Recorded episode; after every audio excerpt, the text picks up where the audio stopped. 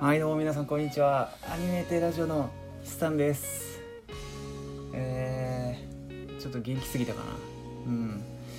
えー、なんかその今ねもう3月も入っちゃってるんですけど僕いつも個人会ね結構取りだめしてまあまああのー正直言って2ヶ月分ぐらい先のやつまで一応作ってるんですけど、えー今回と前回両方ともあの配信する、えー数日前に新たに撮ってる感じですね。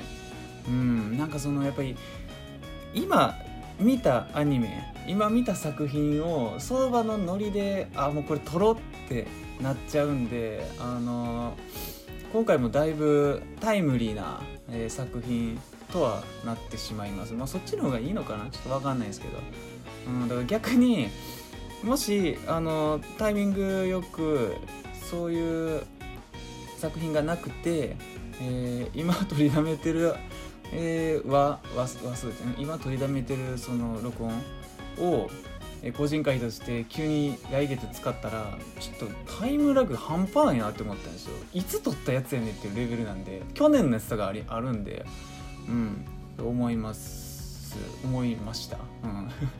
急にしょっぱなから何を言ってんか分かんないですけど。うん。でなんですけどねまあ今日もめちゃくちゃ天気がいいっすね。やばいっすわ。なんか雲一つない晴天霹靂なんですけど、うん、春はようようって感じです。もう急に気温高なってね逆に風邪ひきそうですわ。うんまあそれと関係あるかは分かんないんですけど最近めちゃくちゃ鼻血出てて毎日鼻血出てるんですよ。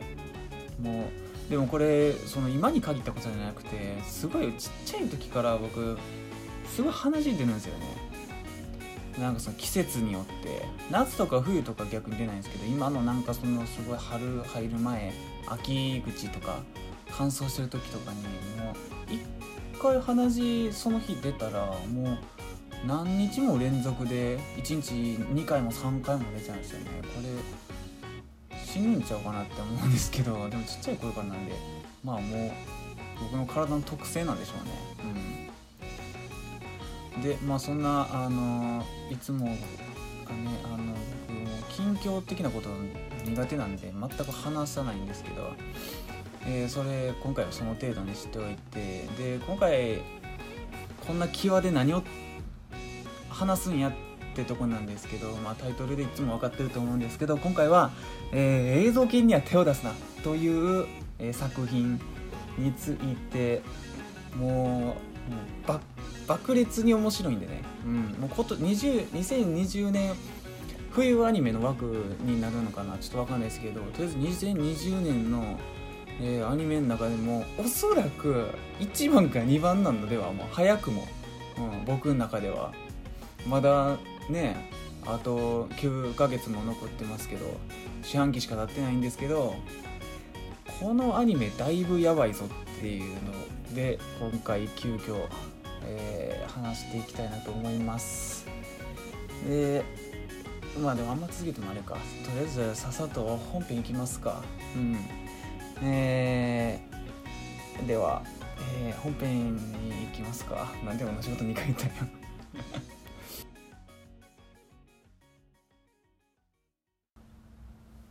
うん。でですね今回映像系には手を出すな喋っていくんですけど、えーハイスコアガールの回と同じでこれ撮ってる時点で最終話だけまだです。また。うん。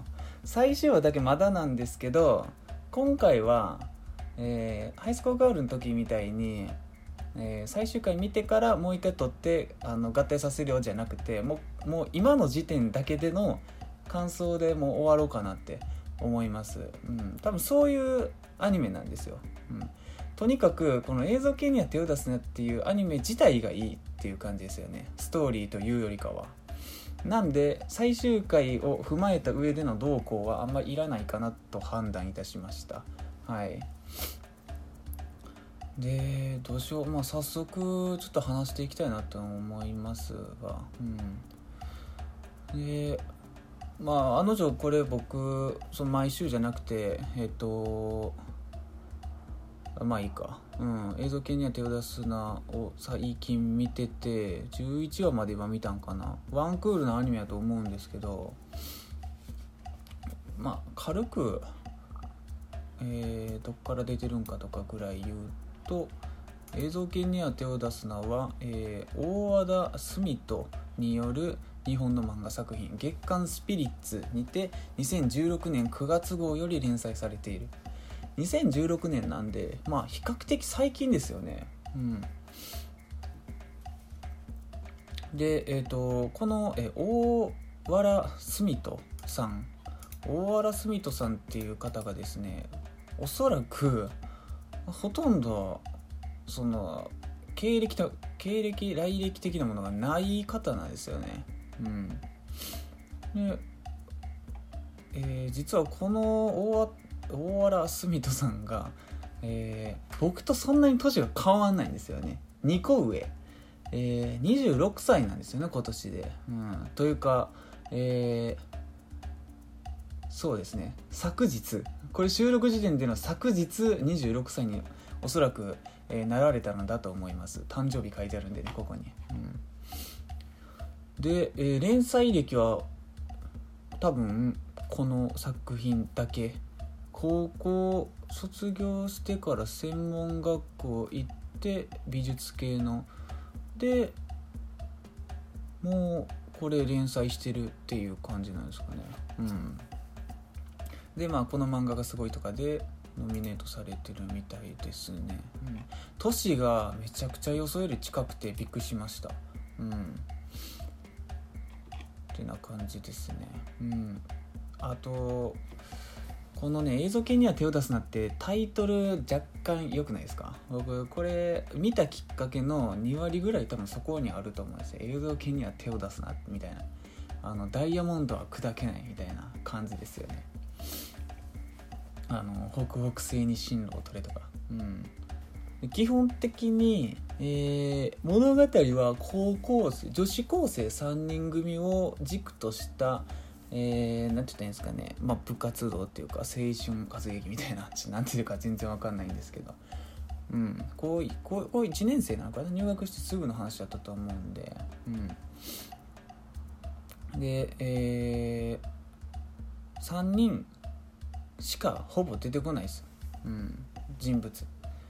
で1人がなんか浅草みどりっていう女の子3人とも女の子なんですけど浅草みどりっていう、えー、主人公の1人って書いてますねウィキでは。まあそんな感じですアニメ見ても、うん、だこのこいつが主人公っていう感じじゃなくて3人で話進んでいくよって、えー、構成になってますね。浅草みどり、えー今回ね、あのー、見ながらいつもちょこちょこアニメ見てるアニメとか映画見てる時なんか僕もメモとか取ったりするんですけど、えー、見た順番にメモ箇条書き見ながら今回喋ってるんですけどあのー、この浅草みどりっていうキャラの声がねなかなか特徴的であのぜひ聞いてみ聞いてもらいたいですね。うん。これえー、伊藤沙莉さんっていう方が声当ててらっしゃるみたいなんですけどあれですね。声優じゃないですね。うん。あな結構いろいろ書いてますね。人物ハスキーボイスの持ち主って書いてますね。うん。女優さんっぽいですね。うん。まあ女優兼タレントみたいな。ああなるほど。そういう感じやったんですね、うん。まあ、声優そんなに掘り下げんでもいいとは思うんですけどこの主人公の、えー、浅草の声は良かったですね。うん。で浅草とあともう一人その浅草の、えー、まあ友達っていうか基本的に2人とも友達少ない、えー、キャラで浅草と金森この2人でずっとつるんでたよみたいな。中学校から。うん、で、えー、もう一人金森っていう、えー、すごいなんか背の高い、えー、なんかそばかすあって眼鏡かけてて。なんか、えー、美人ではないんですかねちょっと。わかんないですけど。このアニメ基本的に美人とかあの美男とか出てこないですね。みんなええ特徴的なんで。うん。で金森とあともう一人水崎燕っていう女の子が出てきますね。このあこの人はあれか。この人がなんか唯一なんか美人的な扱いですね。うん。最初登場した時ののあの設定っていうかあれは、えこの水崎燕ちゃんはそのアニメの中ではあの読者モデルやってるっていう設定やったはずですね。うん。でなんか実家がお金持ち。親親が俳優みたいな、うん、だけど、えー、アニメーター志望なんですよね、うん、でさっきはさっき触れてなかったんですけどこの浅草浅草っていうキャラもアニメが好きなんですよ、うん、アニメが好きっていうとちょっと公平あるんですけどまあアニメーションが好きって言ったらいいんですかね。うん。まあねあとちょこちょこちょあの登場人物出てくるんですけどそそんなに下げて掘り下げて喋、えー、ることはないかなっていう感じですね。うん。でこのアニメ何がえー、いいところか いいところかっていう僕がハマったところかっていうと、えー、まずその建物のデザインがすごく好きなんですよね。うん、でどんなデザインなんかっていうとあのこれ見た時見た瞬間に僕はあのああれやなって思ったんですけど「帝国少年」っていう絵描いてる人がいるんですよ。帝国少年っていうハンドルネームで,、うん、でこの方の、えー、なんか壁紙とか僕よくパソコンの、えー、背景にしてましたよね。スマホとか。あの知ってる人は分かるんですよ。すごい建物がごちゃごちゃしてるんですよね。そうなんかノスタルジックっていうか廃墟感あるというか。うん。なんかそういうオタクの好奇心を煽るような、えー、建物がすごく多いです。うん。えー、そうですね。まあこの映像系には手を出すなっていうアニメそのものがもうものすごくオタク向けに作られてるアニメなんですごいパロディとかが多いですし他のアニメアニメのパロディはあるんかな？まあアニメパロディもありますね。アニメのパロディとかその実際の、えー、アニメーターの方の、えー、パロディとかがあります。うん。で、えー、まあその3人が通う高校での話ですね。うん。浅草がもともとアニメ、えー、描きたかったんだけど、うん、一人でなかなか行動できなくて。でそんな中でその水崎燕っていうその読者モデルの子と出会ってでその水崎もアニメが作りたかったからまあ2人で合作したらいいんじゃねって金森が言ってその3人で、えー、その映像研っていう部活を作るとこからスタートしますね。うん、その高校通ってる高校にもともとアニメ研究会みたいなのが確かあったんですけどそこはちょっといろいろ諸事情があって入れなくてまあ、入れないんやったら作ればいいんじゃねっていう感じで作るっていう流れですね。うん、で、えー、せまあもう世界観とさっきの建物の話結構つながってくるんですけどもう物語の舞台が芝芝浜。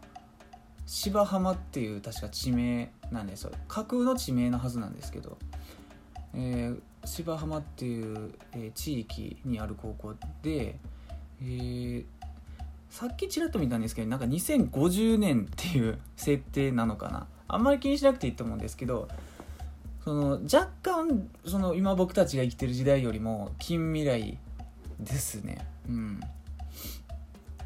です。でその細かい設定とかわかんないんですけど街が結構廃墟なんですよね。でものすごくごちゃごちゃしてる。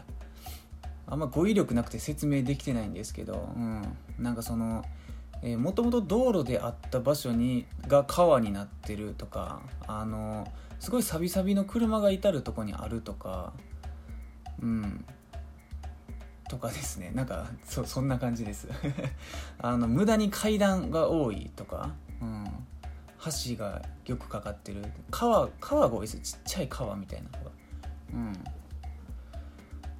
うんそうですね、まあ、川って言ってもそのコンクリートを流れる川みたいな感じですね。うん。で、えー、でもなんか時々古いんですよね。街並みが。だから古さと近未来さを持ち合わせてる、えー、地域ってあのせ、うん、なんてデザインですね、うん。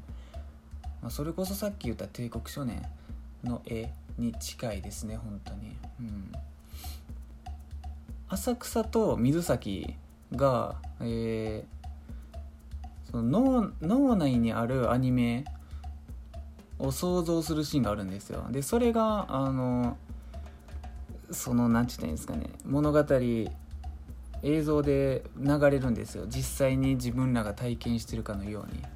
うん。だこれってよくあるオタクオタクこういうのよくしますよね。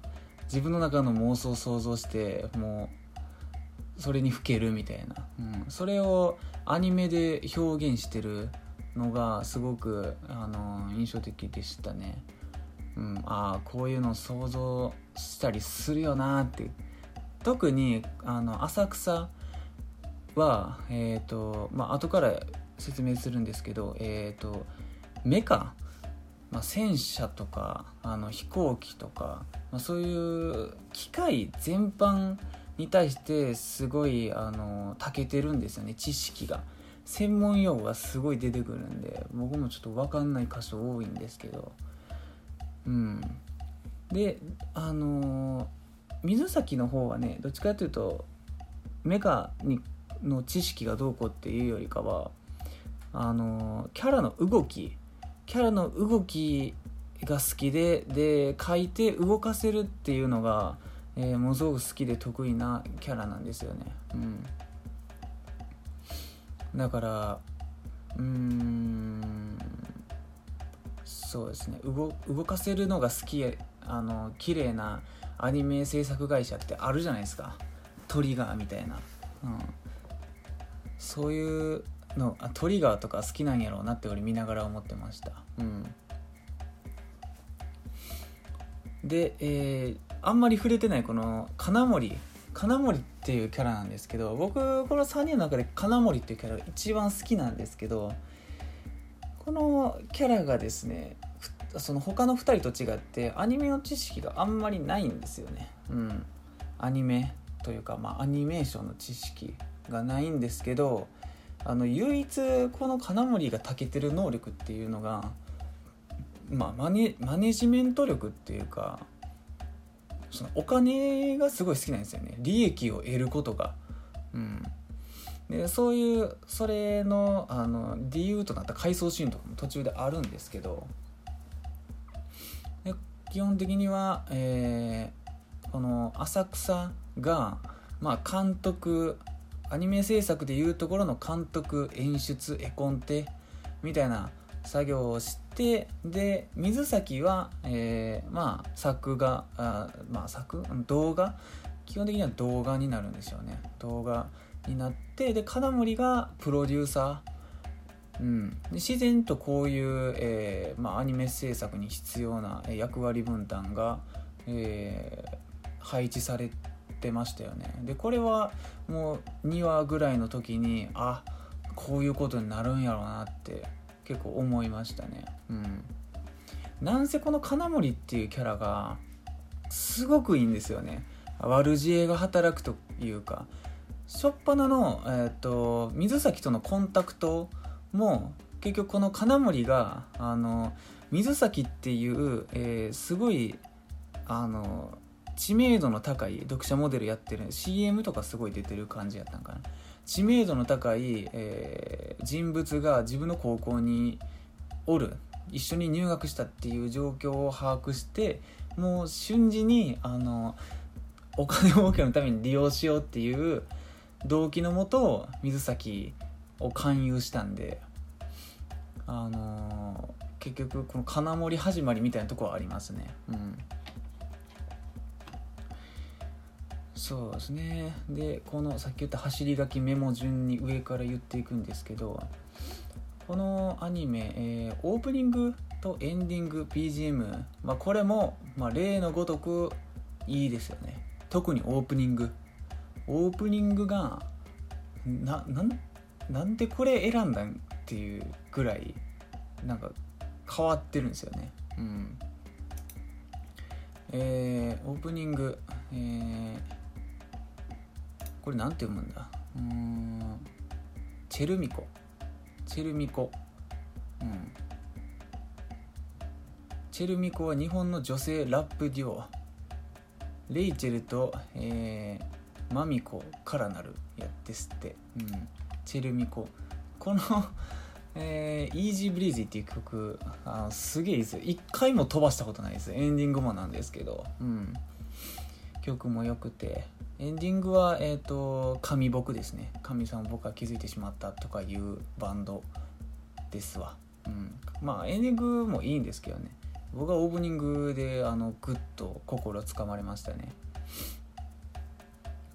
で BGM はねあのすごい合ってるんですよ。あのかっこいいシーンとかでかっこいい曲流れるんですよ。ただあの BGM 担当してる方っていうのが僕はあんまり存じ上げない人やったんでちょっとあんまり掘り下げるのはやめようかなっていう、うん、まあちょっとだけ思ったのが、えー、っとこの BGM を担当してる方があの僕が好きなあの水曜日のカンパネラの作曲をちょっとだけ手がけてたっていう事実。それがより一層僕この BGM 好きな理由になってるんやろうなって思いましたね。うん。でえー、あ次第2話の僕走り書きメモなんですけどあの主人公の性格があの性格っていうかうーんキャラうーんがあのちびまる子ちゃんみたいに見えるんですよね。僕はすごく個人的な意見なんですけどね。多分結構ちょっと違うなって思うんですけど僕はあのなんかまるちゃんみたいな性格になって思ったんですよ、うん、そうなんかああいう感じのうん。で主人公結構憎めない感じですね。結局、えー、主人公僕主人公ってめっちゃ言ってるな。えっ、ー、と浅草？浅草は、えー、ものすごく天才肌なんですよね。うん。アニメ作る実際に作業するのは浅草と水崎なんですけど浅草は、えー、天才肌で、えー、水崎はすごい努力型っていう感じですね。あの簡単な分け方をすると。水崎も天才型のうちには入ると思うんですけどね、うん、浅草はもう脳内での、えー、設定あのシナリオとか設定がすごくあるあってそれいかにその頭の外に出すかみたいなとこでしたよね。うん、よあの今更なんですけど、えアニメを作るアニメなんですよ。うん、でアニメを作るアニメって聞いてあのもう一個はあるじゃないですか。白箱っていう。僕見てないんですけど。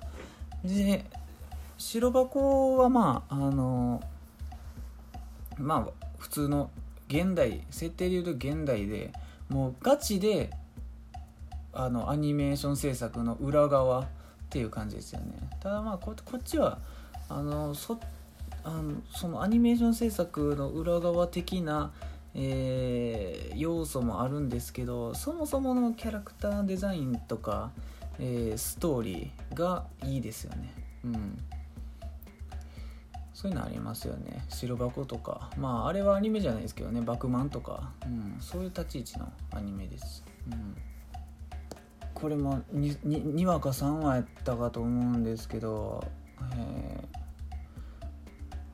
撮影機撮影機のせあのシーンが入るんですよ。撮影機あるじゃんみたいな。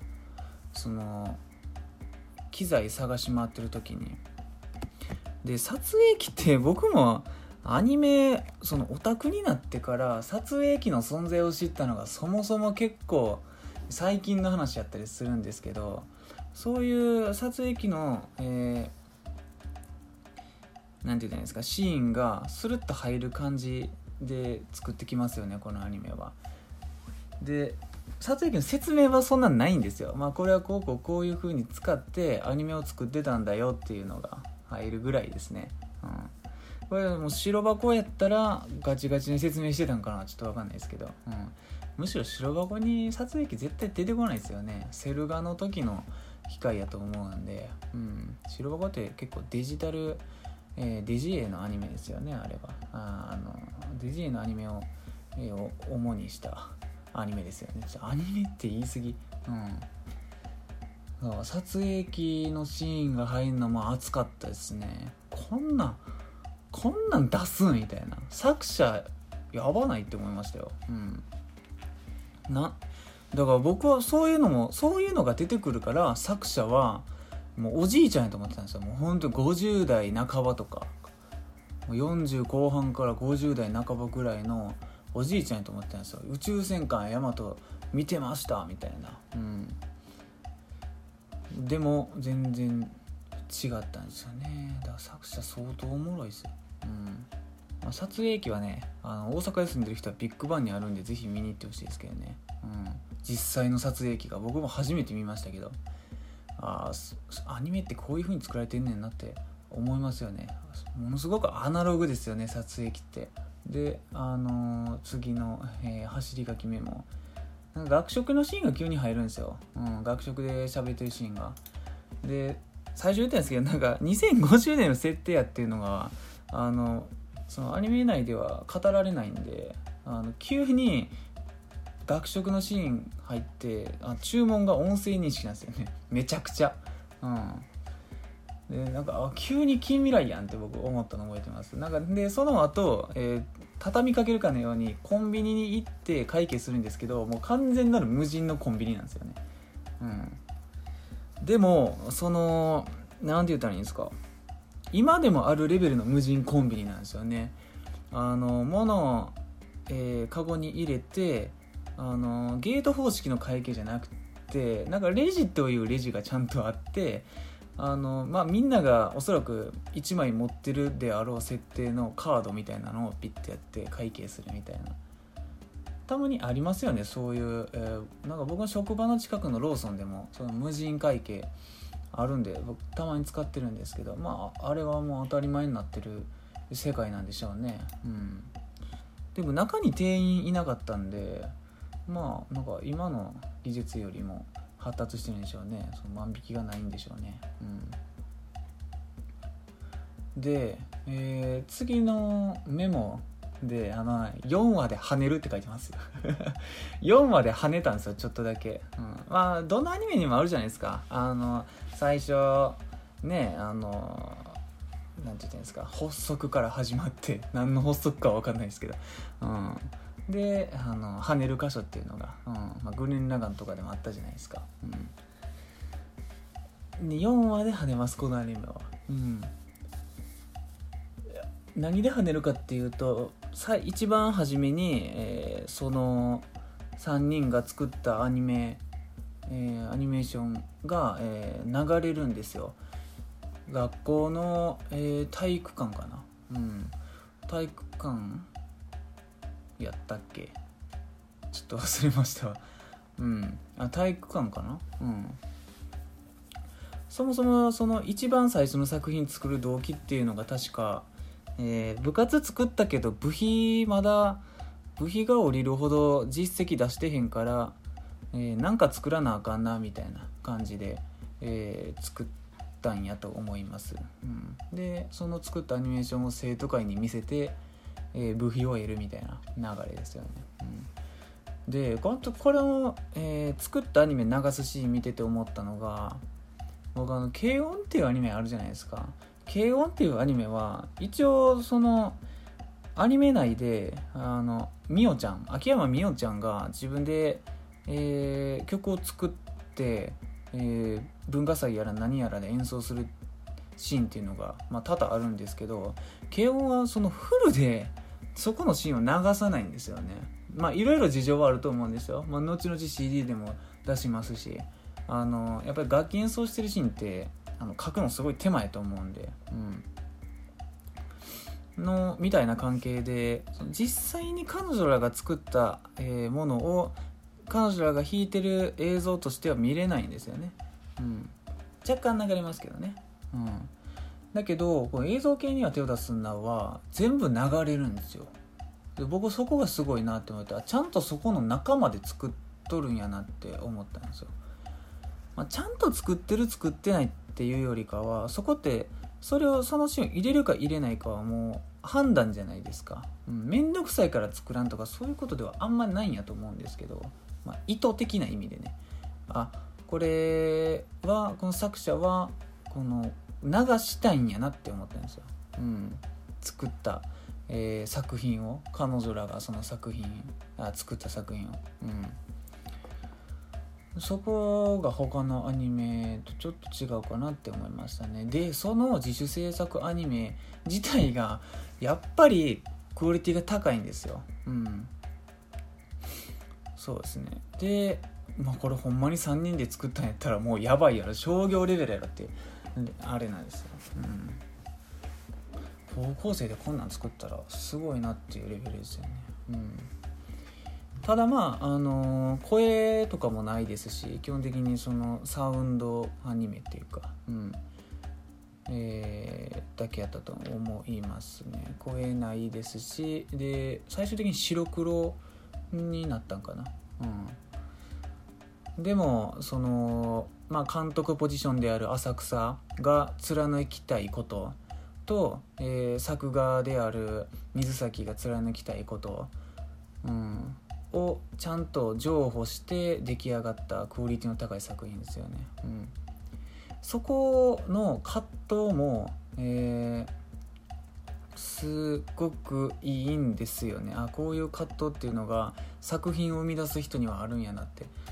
思いますよね、うん、作画の水崎はもっとこう細かく、えー、人を動かしたいあの演技させたいでって思ってて絶対そこは譲れないんだけど、えー、プロデューサーである金森は納期の関係があるから省くとこは省かんと仕方がないですよみたいな、うん、でそこのまあちょい、えー、いさかいのシーンもいいですよね、うん、まあそのいろんなあの技術によって保管されるんですけど、うん、でまあ浅草は浅草で結局一番最初の絵コンテ的なものを描くのは浅草の仕事なんでそれが上がらないともう何もできないとかありますし、うん、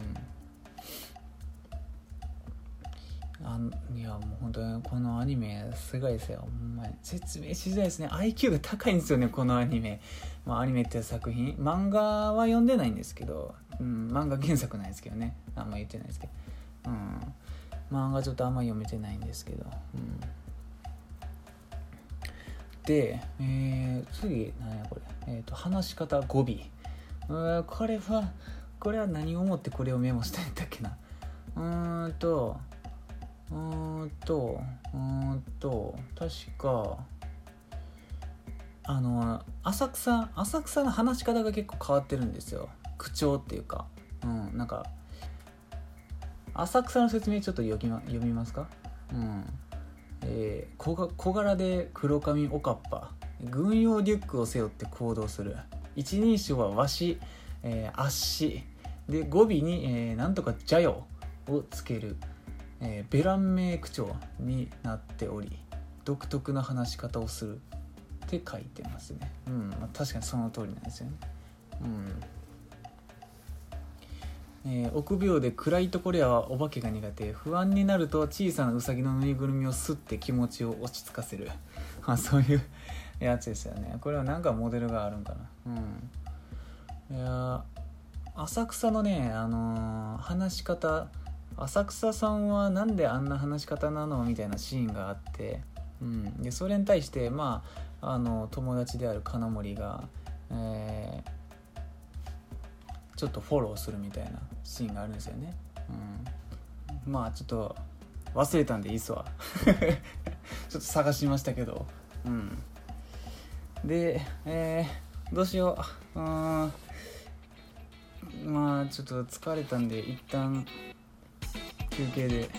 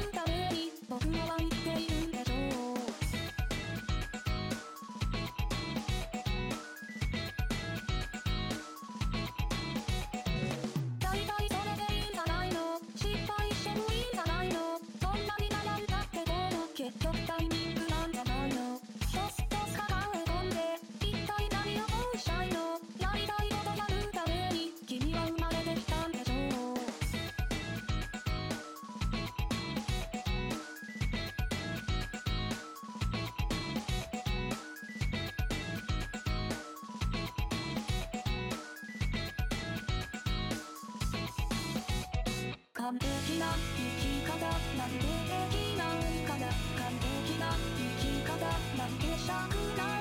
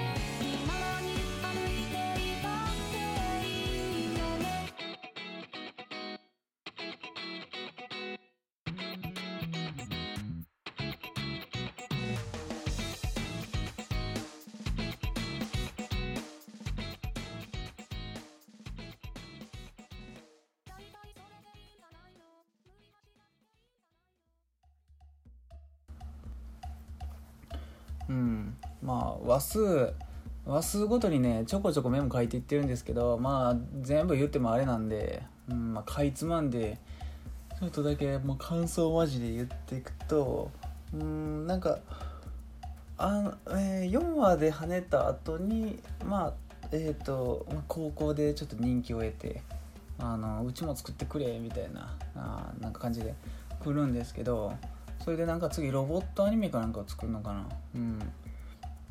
でそのロボットアニメもねやっぱりあの俺らが作ってほしいロボットアニメを完成形にしてるんですよね、うん、ああそこを守ってくれるのはありがてえみたいな。うん。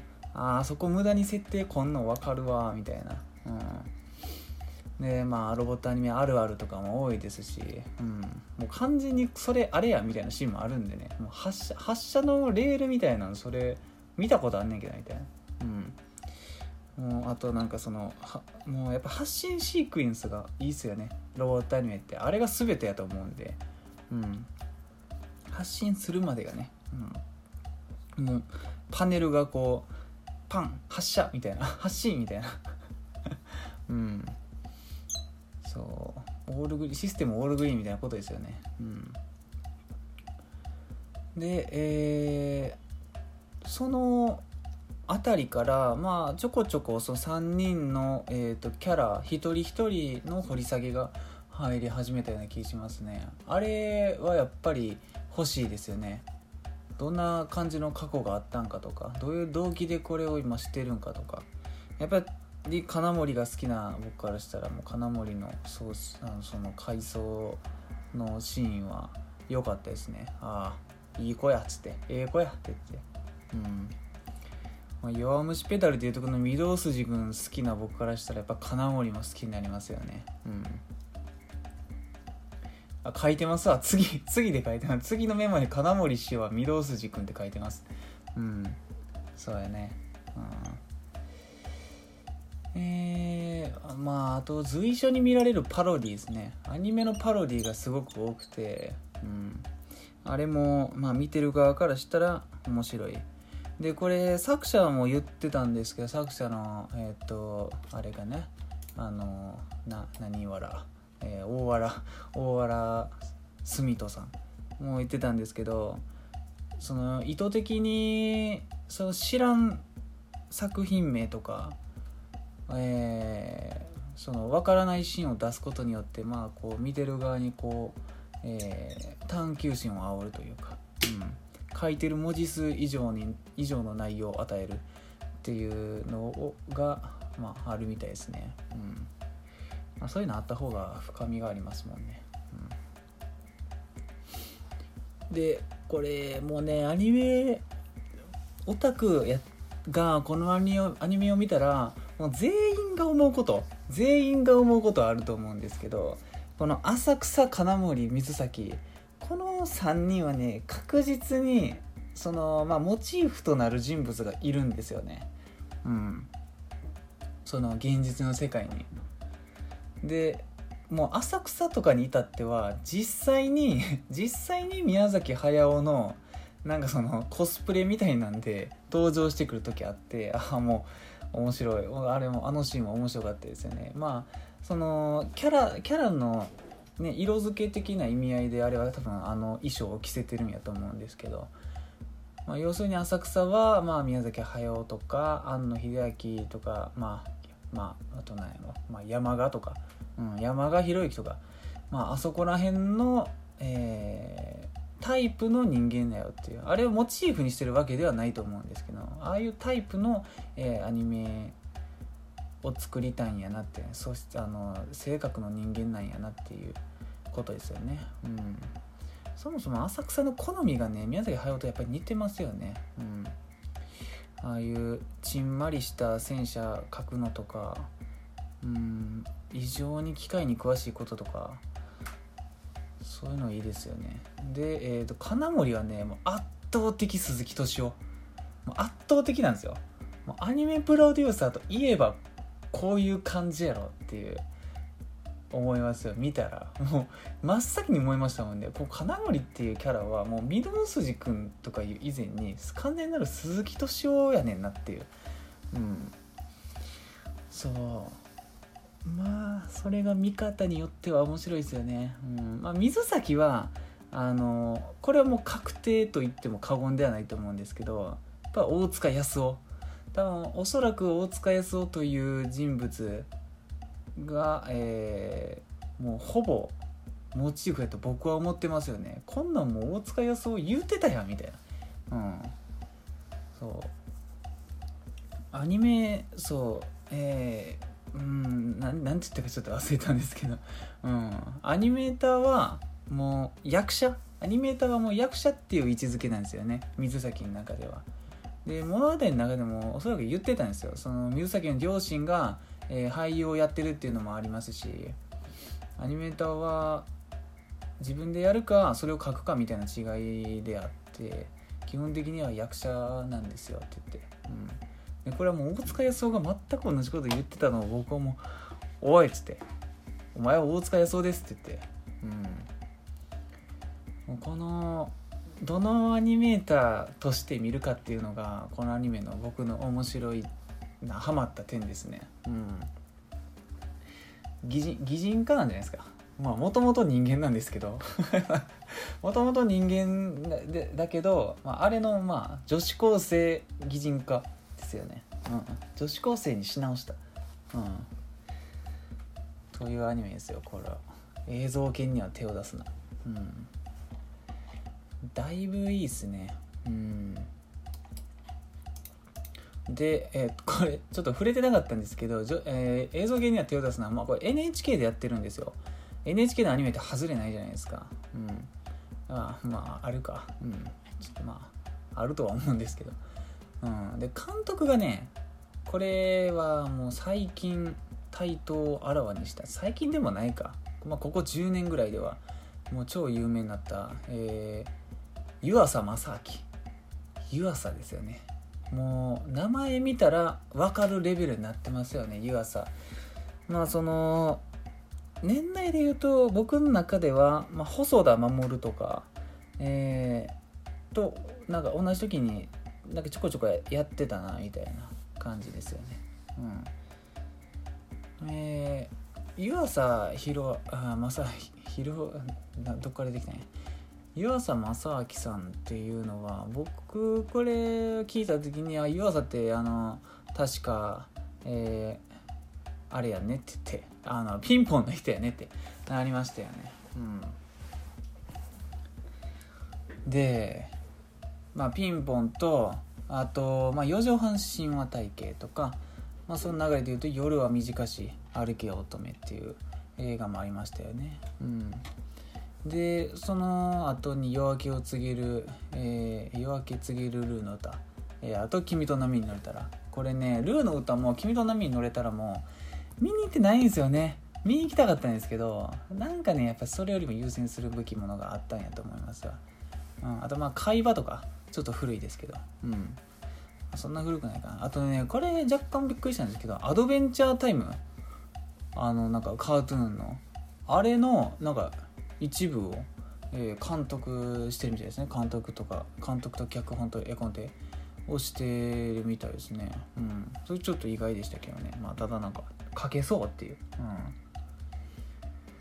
ですね。湯浅うん四畳半神話体系と、えーピンポンのイメージ強いですね。ピンポンなんかはもうなんやったら今から一本別で撮りたいぐらい僕好きですもんね。うん。ピンポンマジでいいですよ。うん。まあっていう岩佐 正明っていう、えー人が、えー監督してますよということですね。うん。あとなんかあるかな。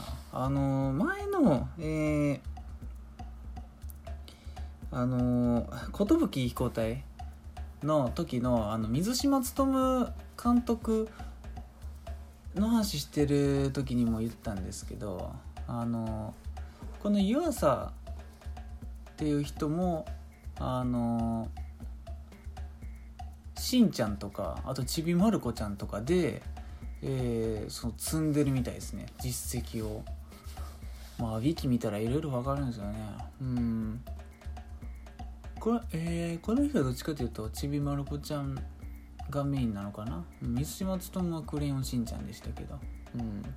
でも水島勉はしんちゃんっていうのは全然知ってたんですけどこの湯浅さんがちびまる子ちゃんっていうのはあんまり気づかなかったですね僕は。うん。まあみんな往々にしてこういうとこちゃんとあの踏んでくるんですね。うん。まあ総括とかしたいんですけどこれ難しいですよね。まだ全部見終わってないですし。うん。ただ作品のポジションもやっぱ特殊になってくるんでアニメを作ってるアニメなんでどっちを取るかみたいなことですよね。うん。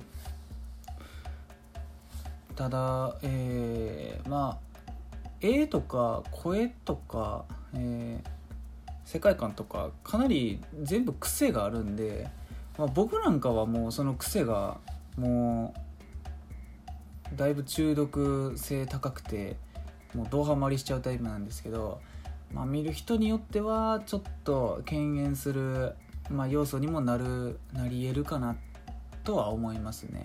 うん、ああいう演出が苦手な人特に、えーなんか妄想シーンの、あのー多さ結構あるんですよ、えー浅草と水崎が2人で、あのーまあ、妄想してる、まあ、3人か。3人で妄想してるんですけどそのシーンが割とくどくどあるんでそこに入れない人はだから何って思うかもしれないですね。でもあれは結局オタク見てるのがオタクなんやとしたら、まあ、みんなこういう妄想するでしょみたいな。あの書きっていう理由で書いてるとは思うんで、うん、そこを良しとするか。なしとするかみたいな感じですよね。まあでも今ちょこちょこ感想を見てたんですけどあんま良くないですけどね。自分好きなアニメのその感想みんなのレビュー見るの良くないですけど。うん。そう主人あの女3人が主人公というところにあの拒否反応を示す人が若干多いみたいですね。うん、まあ、その中でもやっぱり主人公の浅草浅草がやっぱりどう見ても趣味が男すぎるんですよね。うん、もうミリタリーオタクなんでそこがなんか嫌なんでしょうね。なんで女3人なんていう疑問がやっぱり湧くんでしょうね。うん。で逆に男3人である理由は何って僕は思いますけどね。うん。いやこんだけミリオタの女の子もおるやろっていう。うん。だから無理があるとかそんなことはないやろって思いますけどね。うん。なんかまあ好みがあるんでしょうね。オタクであればあるほどこのアニメは好きなんやと思いますけどね。うん。まあそのねアイドル声優とかあんま出てないしうんやっぱそういうのも含めてうんおっさんおっさんが好きなんですかね このアニメは。うんそれこそこれが苦手な人は、まあ、白箱とかは好きそうな感じします。しそんなん言うと白箱なんかめちゃくちゃ可愛い女の子ばっかり出てるやんみたいな思いますよね。うん。ちょっと思いもよらぬ飛び火ですけど白箱は僕からの。うん。まあ白箱はちょっと見てないんで僕は何も言えないですけど。うん。まあおっさん風味になっちゃうのは致し方ないんかな。うん。まあこのアニメの感想をこんなとこにして、うん、あ若干言いたいのがこの、えーえー作者大原 いつも大原澄人大原澄人さんがあの相当変な人なんで一回調べてみてほしいですね。うん。めちゃくちゃ変な人です。変な人っていうかもうやっぱり僕が想像するオタクのあの姿してますね。話し方。知識の量。知識の方向性。うん、まあ、基本僕はもう岡田敏夫っていうもう完成形があるんで、うん、それに近いですめちゃくちゃ。あの年で、うん、で,、えーでその岡田敏夫と、えー大原さんがあの喋ってるえーまあその動画があるんですよ。YouTube とかで。あのそれ見てってもう僕も爆笑しましたもんね、うん、あこういう人が書いてるんやって。でやったらこんな漫画になるわって思いましたもんね、うん、ただあれを25歳が書いてい26歳が書いてるっていうのはもう相当びっくりです。もうそれこそ岡田敏夫と同じぐらいの人が書いてても全然おかしくないような内容ですよね。うん。もうこれうん映像記念日ですな終わったとしてもこの人の漫画新しいの出たらなかなか読みたいと思いますね。うん。今単行本5巻まで出てるのか。うん。ただまあ今更言うのもなんなんですけどこれまあその月刊なんとかに連載しててその、まあ、少年誌に連載してるわけじゃないですか。小学館で書いてるな。うん。連載するようなアニメではないんですよね内容が。うん。そこが結構びっくりしましたね。アニメその毎週放送するアニメテレビで放送する分には全然いいんですけどこれ本でやってんのなかなかすごいなって思いますよね。うん。やっぱりそのさっき言ってた岡田敏夫の番組でも言ってたんですけどやっぱ絵描くのが好きなんかもしれないですね。あの建物とかとにかく背景が凝ってるってイメージあるんでで確か、えーこの大原さんは学生の時にその、えー映画自主制作じゃなくて映画とか作ってはったみたいなんで。うん。でなんで漫画描いたんかなってそれちょっと思いますよね。うん。まあ実写でやるよりかはまあアニメの方がいいですね。アニメ化は絶対これ成功してると思います、うん、間違いなくその1話見た時点でおってなるアニメですね。うん。たまにしかないですよねそういうアニメ。うん。ピンポンなんかもおっとしかならないですよあのアニメ。PV 見た時点で。ああ今期はこれが一番やなってなりますよ。まず見ようかなってなりますもんこのアニメ。うん。1話で捨てることないと思いますよこのアニメは。まあこれがね年末まで年末でちょっと答え合わせしましょうか。この映像系には手を出すな今年一番やったのかどうか。うん。少なくとも2番目ぐらいには入ると思います僕の中では。これより面白いアニメ1個出てくるか出てこんかっていうとこですね。うん。まあ、2019年は、えーハイスコアガールやったということですけど。2020年早くも決まってしまうのか。うん。まあなんかでも出てきそうやけどね。うん、まあ、ということでこの辺りにしておきますわ。うん。あままあちょうど1時間。うん。じゃあエンディング撮りますか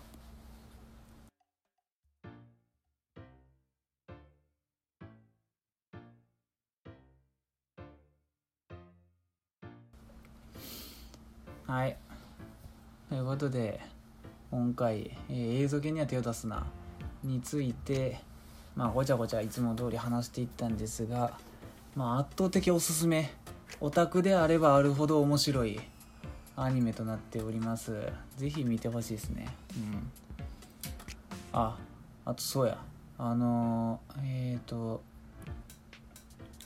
これね僕、まあ、ちょっと関係ない話するんですけど僕ポッドキャスト個人で、まあ、ちょこちょこ聞くんですよ。一時比べたらもう全然聞いてないんですけど。でそれその中でえっとオタクの小話っていう、まあ、オタコバオタコバラジオっていうポッドキャストがあるんですけどその、えー中でも、えーまあ、その方がちょっとこの前僕ツイッターであのコンタクト取ってあのだけね話させてもらったんですけどあのたまたま、えーその「オタコバラジオ」でも次の、えーアニメ語る回は映像系には手を出すな、まあ、今回の作品みたいなんでそのオタコバラジオも聞いていただけたらなと思いますそのぜひ比較したいですよね。